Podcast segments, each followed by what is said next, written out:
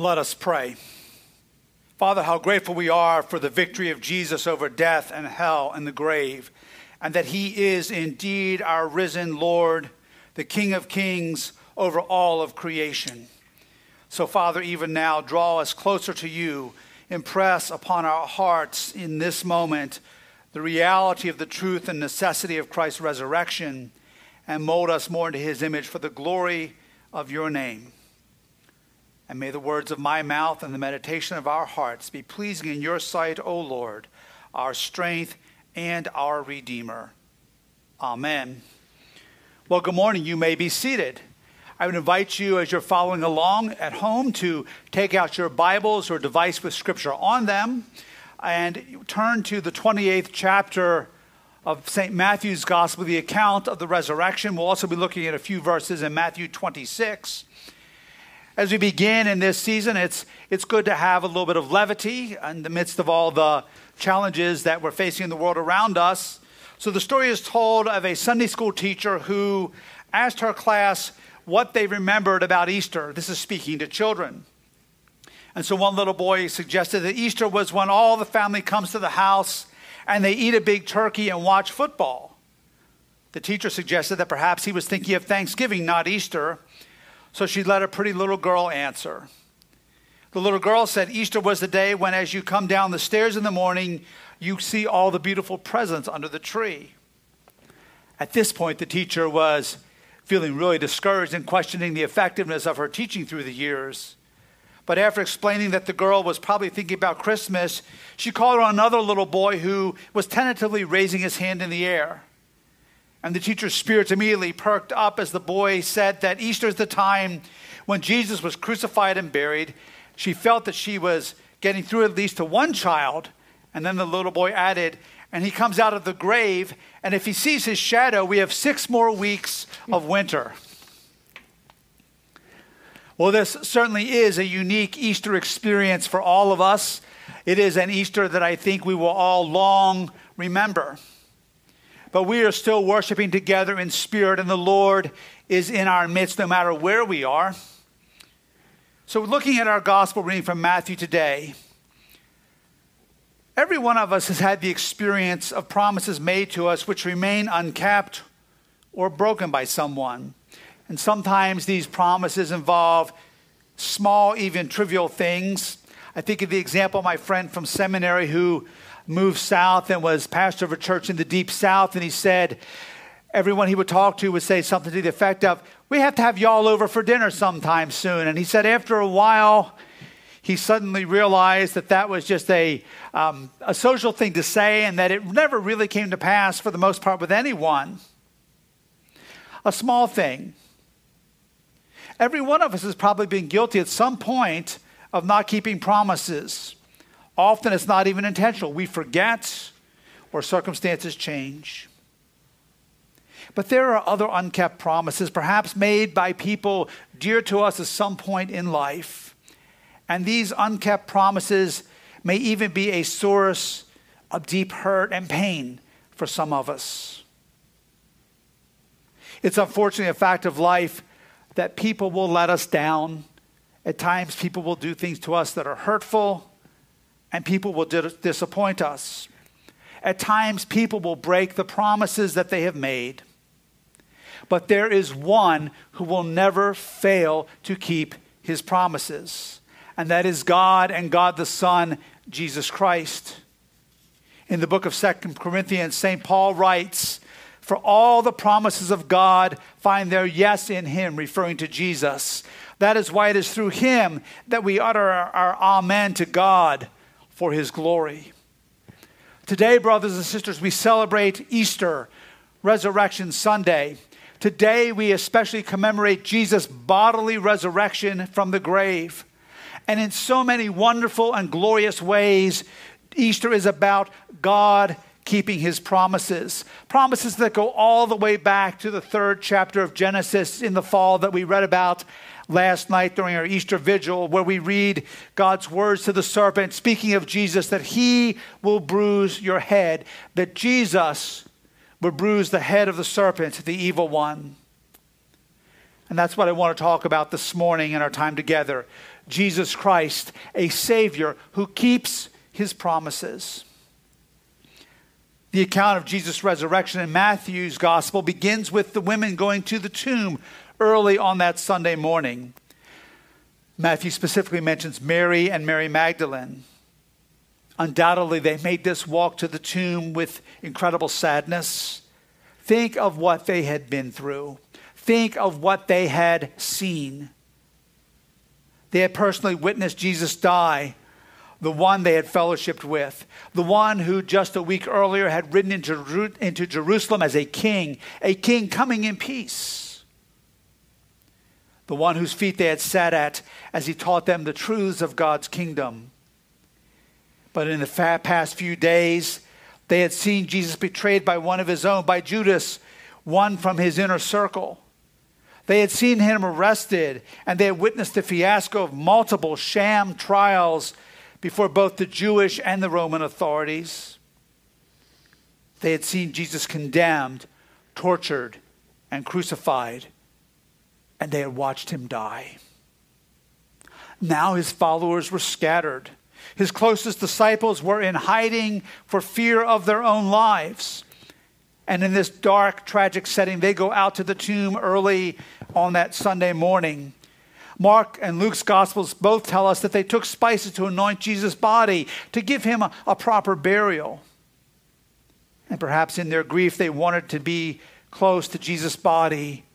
They wanted to go through some of those rituals that are part of honoring the life of someone dear to us who has died. And as they went to the tomb on that Sunday, very literally the first day of the week, little did they know that they were to be the first witnesses to the dawning of not just a new day, not just a new Sunday, but of a new spiritual day, the dawning of a day of new creation for all of humanity. Amazingly, supernaturally, these women who go to the tomb with obvious and understandable sadness to confirm Jesus' death and give him a proper burial become with incomprehensible joy the first witnesses to his resurrection. Think about what they experience in this moment. An earthquake, an angel whose appearance was like lightning, with clothes that were radiant, and the angel rolling back and sitting on the stone which covered the tomb entrance. The Roman guards shaking in fear, falling to the ground as though they were dead. And then the angel announcing to them, "Do not be afraid, for I know that you seek Jesus who was crucified. He is not here, for he has risen as he said." What joy, what fear, what amazement, what confusion they must have experienced all at once, all at the same time. And in the midst of their shock, they also experienced the fulfillment of what Jesus had promised. Because in the midst of their amazement and their joy and their confusion, they encounter the risen Lord. But I think it's important for us to focus today specifically on one thing that the angel said to them. Again, in verse 6 of Matthew chapter 28, "He is not here, for he has risen as he said." Jesus has kept his promise. The tomb is empty. The fact is that Jesus had told them that all this was going to happen, and he had forewarned them all of what was going to take place, what was necessary to get to the resurrection and the empty tomb. The disciples, his followers, had to a large extent ignored those warnings because they didn't want to face the harsh and terrible reality. They didn't want to face the bad stuff. And I think on a small scale, we can all relate to that because at times we're warned if you continue in a certain behavior, if you continue doing the same thing over and over, this is what's going to happen. In a very trivial and trite way, I remember as a little boy when I was about 4 years old, the lady that lived next door to us gave me a small box turtle, and I was keeping it in my mom's laundry basket outside the house, beside the steps, by the back door. And I would go out there time and time again as the turtle was out of its shell, and I would kind of take my fingers, I shouldn't have been doing, and kind of not touch, but poke at its face and make the turtle pull back into the shell. My mom kept telling me, you better not do that. That turtle's going to bite you. And eventually, after poking and doing that for several days, many times, I poked my finger in toward the turtle, and he grabbed hold of the bottom of my finger. And I remember distinctly, my mom was talking to another neighbor on the side of the house, walking around the side of the house, holding up my finger with the turtle still clamped onto my index finger and wouldn't let go, with me crying and asking for my mother's help. But my mother told me that this was going to happen if I continued. Now, that's a small, trite story, but it's an example of that sort of thing and not listening to those who know. In a much greater measure, in a much more profound measure, Jesus knew what had to happen. He knew, despite the disciples not wanting to hear it, that it had to be this way, that this is why he had come into the world. The prophet Isaiah foretold these things in Isaiah 53, where we read, surely he has borne our griefs and carried our sorrows, yet we esteemed him stricken, smitten by God, and afflicted. But he was pierced for our transgressions. He was crushed for our iniquities. Upon him was the chastisement that brought us peace, and with his wounds we are healed. Repeatedly throughout the Gospels, Jesus said all of this would indeed come to pass. It must come to pass. Just two examples. First, from Matthew chapter 16, where we read, from that time, Jesus began to show his disciples that he must go to Jerusalem and suffer many things from the elders and chief priests and scribes and be killed. And on the third day, he would be raised. Then in Matthew chapter 26, Jesus said to them, you will fall away because of me this night. For it is written, I will strike the shepherd and the sheep of the flock will be scattered. But after I am raised, I will go before you to Galilee. The women look into the empty tomb where Jesus had been laid. And what do they see? They see that the tomb is empty. Jesus is risen just as he said. The empty tomb spoke to those women that Jesus had kept his word. The reality of the empty tomb, brothers and sisters, says to you and me that Jesus Christ keeps his promises. Others may fail us. Others may make false, hollow, even empty promises. But you and I can count on this. Jesus Christ keeps his word. The resurrection guarantees that and guarantees this and gives us this assurance. All that Jesus said would be accomplished through his suffering and through his death on the cross is done. It is finished. Jesus is risen. He has kept his promises. And this gives us wonderful assurance. Jesus promises a reality. The tomb is empty. A little while ago, I read from Matthew 26. These were words that Jesus spoke to his disciples on the night that he was betrayed during their last meal together. An event we especially commemorated this past Thursday, on Maundy Thursday. That night, Matthew 26:32 records another promise that Jesus made to them. But after I am raised up, I will go before you to Galilee. Now, here in this account of the resurrection, we read that the angel tells the women in Matthew 28 that Jesus is indeed going ahead of them into Galilee and that they will see him there. The women hurry away from the tomb. And on their return, they meet the resurrected Jesus. Look at verses 8 through 10 of Matthew 28 with me. So they departed quickly from the tomb with fear and great joy and ran to tell his disciples. And behold, Jesus met them and said, greetings. And they came up and took hold of his feet and worshiped him. Then Jesus said to them, do not be afraid. Go and tell my brothers to go to Galilee, and there they will see me. There's no doubt in their minds at this point. They know that this is Jesus, that it is Jesus clearly, physically resurrected from the grave. He's speaking to them. They fall at his feet and worship him. And we should not lose the significance of these women grasping his feet. Because first of all, it was an act of submission, an act of worship before the Lord. But it also attests to the reality that Jesus physically and bodily rose from the grave. Remember, St. Matthew's gospel was first written to a Jewish audience. And in the Jewish understanding of that day, there was a belief that spirits did not have feet. So for these women to grasp Jesus' feet and worship him clearly speaks to that first Jewish audience that Christ did not just raise from the grave spiritually, but Jesus Christ rose from the dead physically, bodily. Jesus said he would go ahead of them into Galilee after being raised on the third day. And once again, what do we see? Jesus is true to his word. He keeps his promises. So what does that mean for you and for me right now, right here in Northern Virginia, right now in the midst of this COVID-19 crisis? Well, it gives us the assurance that you and I can count on Jesus, that he keeps his promises not just once, but eternally down through the ages. What kind of promises are we talking about? Well, the first one is this, that Jesus gives us life.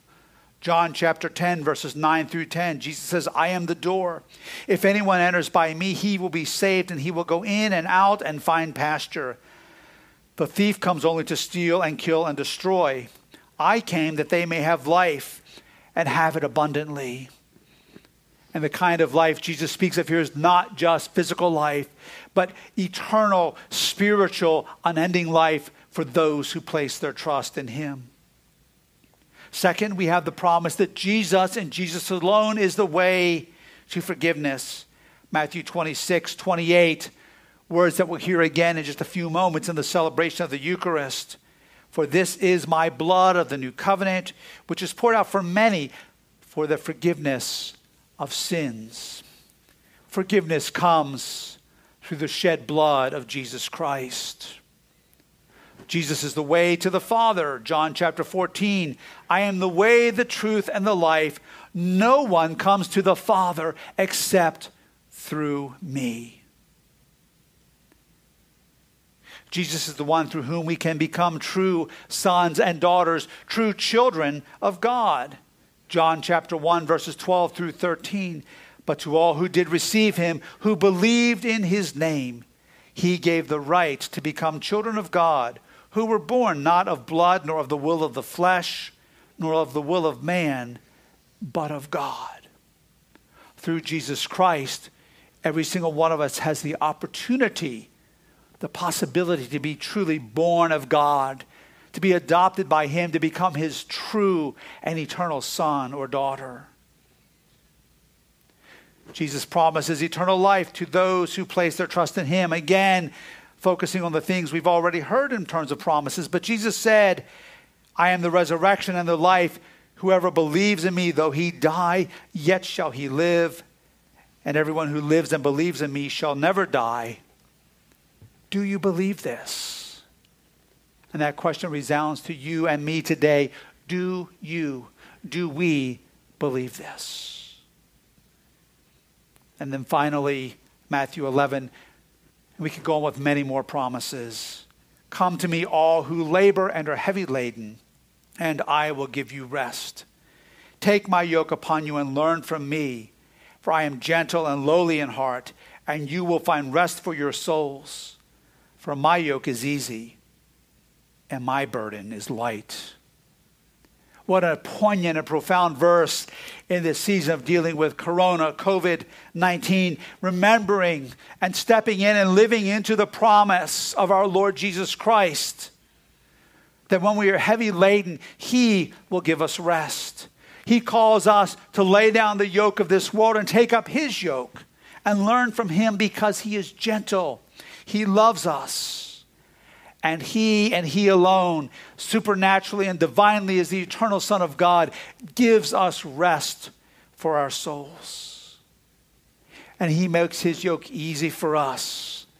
And he makes our burden light as we trust in him as our risen Lord. Whatever the challenge that you and we may be facing in this season, in these unprecedented times, we have all of these promises and so many more to assure us. And we have the promise that Jesus Christ is our risen Lord. And again, we have the reminder, as St. Paul has said to us, that all of God's promises are true. They are yes and amen, meaning so be it through Jesus Christ, our risen Lord. So in this season with so many questions and so many temporal uncertainties, this day, this Resurrection Sunday, may we recognize and lay hold in ever greater measure of the reality of the truth that yes, people will let us down, people will disappoint us, people will hurt us, but we serve a risen, faithful Savior, one who is named faithful and true. And he keeps his promises. The resurrection assures us of that reality. Let us pray. Father, how grateful we are that our Lord Jesus Christ is the one who is faithful and true. He is the first and the last, the beginning and the end.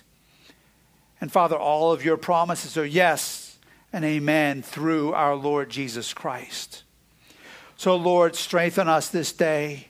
Renew us in faith and trust and hope through our resurrected Lord of glory. And Lord, let your glory shine through us, the Church of Jesus Christ in this season and the days ahead, being renewed in hope, being filled with the light and the life of Jesus Christ. And may it all be for the glory of your name. This we pray through Christ our Lord. Amen. Amen.